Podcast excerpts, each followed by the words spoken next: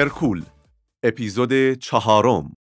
سلام ارادتمند شما فرشید نزاکتی هستم. سلام دوستان من مریم بهلول هستم. با یک اپیزود دیگه در خدمت شما هستیم. اپیزود چهارم رو با هم داریم میشنویم در مورد موضوع جذاب فستت کاردیو.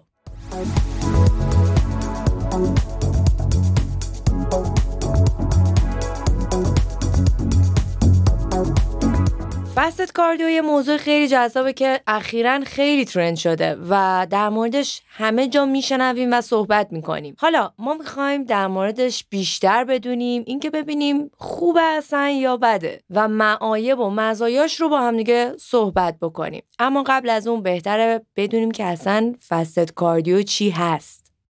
فستت رو میشه ناشتا هم در واقع تلقی یا معرفی کرد. اشاره به زمانی داره که از یک خواب طولانی بیدار شدیم یا مدتی روزه بودیم. حالا روزه که دارم میگم چه در حالت مذهبی و چه در حالت غیر مذهبیش که همون الگوی اینترمیتن فستینگ همون روزهداری متناوب و اینها از قبیل اینها که از غذا خوردن پرهیز می‌کنیم و اصطلاحا شکم خالی هستیم. حالا انجام تمرین حوازی در این حالت رو بهش میگن فستت کاردیو که البته در مورد تمرینات قدرتی و وزنه و اینا هم قابل بررسی هستا اما تا امروز بیشتر تحقیقات اومده روی حوازی ناشتا کار کرده و تحقیق روی این موضوع بوده.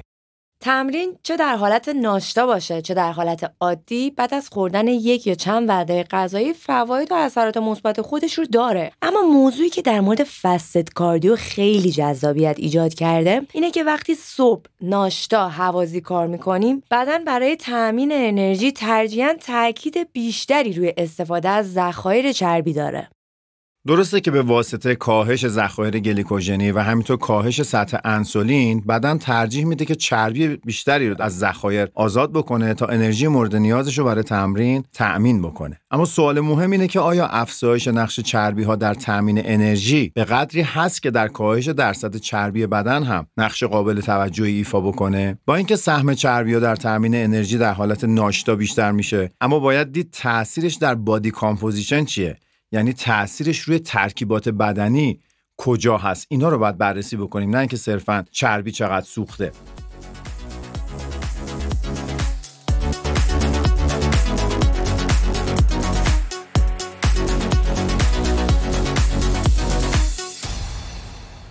بد نیست به تحقیقی اشاره کنم که توسط برد شونفلد، آلن آراگون و همکارانشون در سال 2014 انجام شد که روی 20 خانم جوان به مدت 4 هفته تحقیق کردند و اونها در این مدت تحت یک رژیم غذایی با کالری منفی بودند. منظور من از کالری منفی اینه که کالری دریافتی از طریق غذا کمتر از کالری مصرفی طی فعالیت‌های روزانه است و می‌دونین که خب این مهمترین اصل در کاهش وزنه.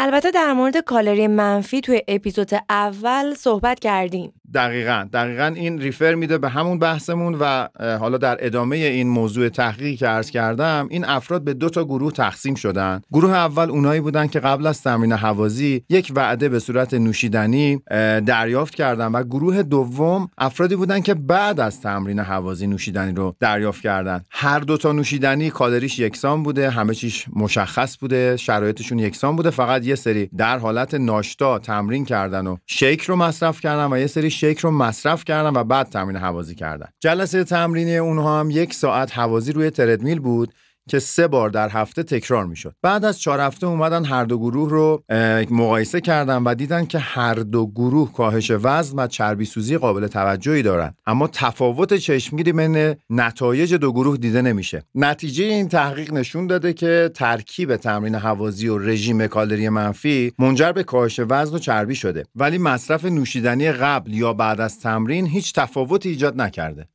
در سال 2016 هم یه مقاله review در ژورنال های تغذیه بریتانیا چاپ شد که نشون میده اکسیداسیون چربی در هوازی ناشتا بیشتر از هوازی تو حالت عادی بوده. اما همونطور که گفتیم نباید دل خوش به این مقدار بود چون در قالب 24 ساعت و همچنین بلند مدت مهمه که بالانس کالری در بدن چجوریه نه صرفا در یک جلسه تمرینی. این همون بحثیه که در اپیزود اول هم بهش اشاره شد و بد نیست مرورش کنیم که شاید در بعضی از حالات و محدوده های خاصی از ضربان قلب سهم چربی ها در تامین انرژی بیشتر باشه. اما وقتی بحث کاهش درصد چربی بدن وسط باشه و کاهش وزن همینطور مهم اینه که بالانس کالریمون منفی باشه و در کل بیشتر کالری بسوزونیم.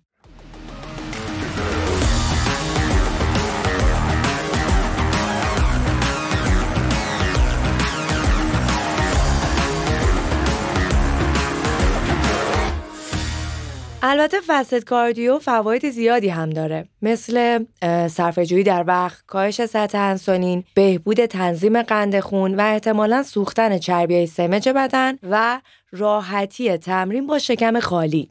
تمرین ناشتا چون زمان لازم برای آماده سازی وعده غذایی نداره به تبع شما نیاز نیست زمان برای خوردن غذا صرف بکنید و همچنین هضم غذا هم اصلا در کار نیست. می‌تونه برای کسایی که ضیق وقت دارن گزینه خیلی خوبی باشه. از طرفی توی تحقیقات دیده شده پیاده روی در حالت fasting باعث کاهش سطح انسولین و بهبود تنظیم قند خون شده که این روند وقتی مداوم باشه می‌تونه حساسیت انسولین رو بهتر کنه و در نتیجه سلامت متابولیک رو ارتقا در خصوص چربی های سمج هم که اشاره شد یا به عبارتی استابرن فاتس گفته میشه در افرادی که درصد چربی بدنشون میاد پایین مثل پرورش اندامکاران مسابقه ای فقط یه بخشایی از بدن میمونه که چربی ها رو خیلی سخت از دست میده. احتمال دادن که حوازی ناشتا بتونه دسترسی به این چربی ها رو فراهم بکنه و گفتم خیلی از قهرمانای پرورش اندام رو شاید دیده باشین. صبح ها میان حوازی کم شدت می‌زنن در زمان نزدیک مسابقه. در واقع این داره از این یافته و از این اصل پیروی می‌کنه. اون مورد آخری چی بود؟ آخری همون راحتتر بودن تمرین با شکم خالی بود. بعضی از افراد به واسطه حساس بودن گوارش برشون سخته که با شکم نسبتا پر ورزش کنن. در نتیجه وقتی شکمشون خالی حس بهتری دارن. نقطه مقابل اونام افرادی هستن که با شکم خالی و حس گرسنگی نمی‌تونن تمرین خوبی داشته باشن. حالا اگه بخوام به معایب تمرین ناشتا اشاره کنم من ترجیح میدم اول از همه برم سراغ افزایش احتمال عضله سوزی یا در حالت کم خطرترش محدود شدن عضله سازی ببینید وقتی که بدن با افت ذخایر قندی مواجه میشه در کنار تکیه سنگینی که به چربی ها می‌کنه یه فرایندی رو شروع می‌کنه که طی اون از پروتئین ها هم برای تامین سوخت استفاده می‌کنه. وقتی این اتفاق رخ بده حداقلش اینه که پروتئین کمتری برای اهداف عضله سازی در دسترس بدن خواهد بود. البته این مورد بر اساس شدت تمرین هم می‌تونه خیلی کم و زیاد بشه ها. به این توجه کنیم. معمولا عضله سوزی در حوازی های کم شدت ناشتا به مراتب کمتر از تمرین پرشدته. از معایب دیگه می‌تونم به کمبود انرژی و تاثیر منفی اون روی شدت و مقدار تمرین اشاره کنم. وقتی ذخیره قند بدن به خاطر ناشتا بودن نسبتا توهی شده ورزشکار خب نمی‌تونه تمرین با شدت و طولانی و با کیفیتی رو اجرا کنه. مگر اینکه به حوازی سبک اکتفا کنه. همینجا یه نکته داریم. وقتی شدت و مقدار تمرین کم شد خب کالری سوزی هین تمرین و بعد از تمرین کمتر میشه. می‌خوام یادآوری کنم به اثر افتربرن دیگه. اگه تمرین شدید بود یادتونه تو اپیزود اول گفتیم بعد از تمرین هم کالری بیشتری سوخته میشه این هم داره به اون اشاره می‌کنه. در نقطه مقابل شما خودتون رو در نظر بگیرید که دو ساعت بعد از خوردن یک وعده غذایی مناسب تمرین می‌کنید. خب مسلما در این حالت خیلی پر انرژی و سرحال می‌تونید تمرین شدیدی انجام بدین و نیازی هم نیست که با اون حس گرسنگی و کمبود انرژی رنج بکشین و مبارزه بکنید من مثل که شما می‌خوای نکته اضافه بکنی. بله بله. در ادامه همون بحث تخریب پروتئین ها برای تامین انرژی که یه جورایی توسط هورمون کورتیزول هدایت میشه می‌خوام اضافه کنم که بالا رفتن کورتیزول می‌تونه موقتا اثر سرکوب کننده ای روی متابولیسم داشته باشه. چرا موقتا؟ میگم موقتا به این دلیلی که وقتی غذای خورده بشه این اثر به سرعت خونسا میشه. موقع ناشتا بودن سطح کورتیزول بالاست و وقتی تمرین هم بهش اضافه بشه سطح کورتیزول بالاتر میره. که زیادیش می‌تونه روی متابولیسم، سطح استراب و استرس اثرات مخربی داشته باشه.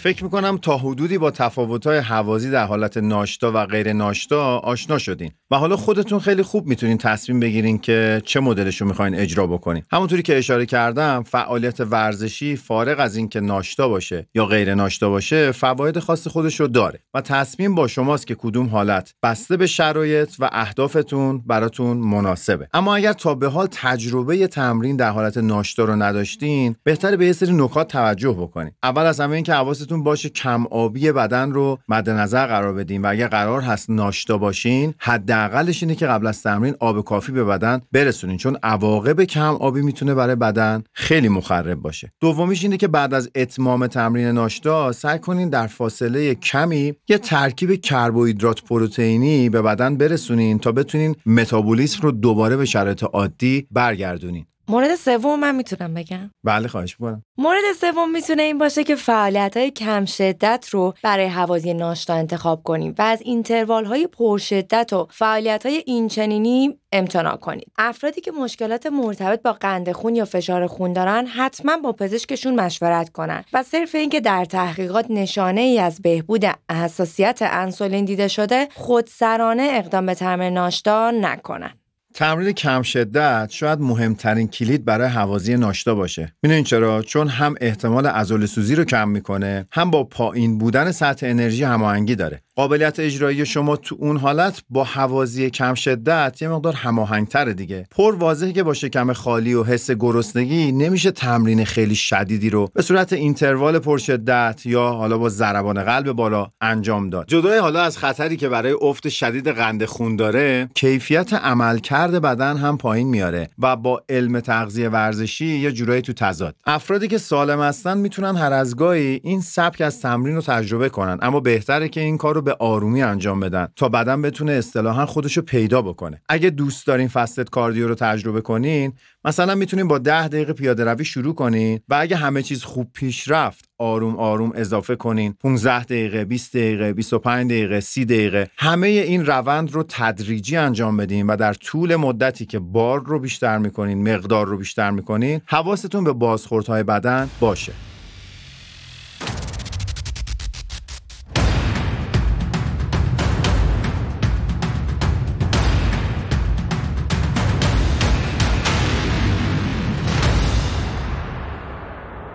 خب اپیزود چهارم هم به پایان رسید. امیدوارم که موضوع براتون جالب بوده باشه.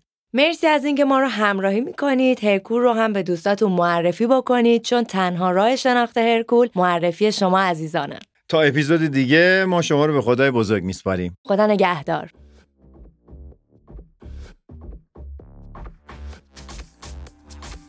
آهنگساز شورا کریمی. لوگو علیرضا جعفری. کارگردان محمد رضا محمدی. محقق و مجری فرشید نزاکتی. با همراهی مریم بهلول. مشاور رسانه‌ای سید دانیال معین آل داوود.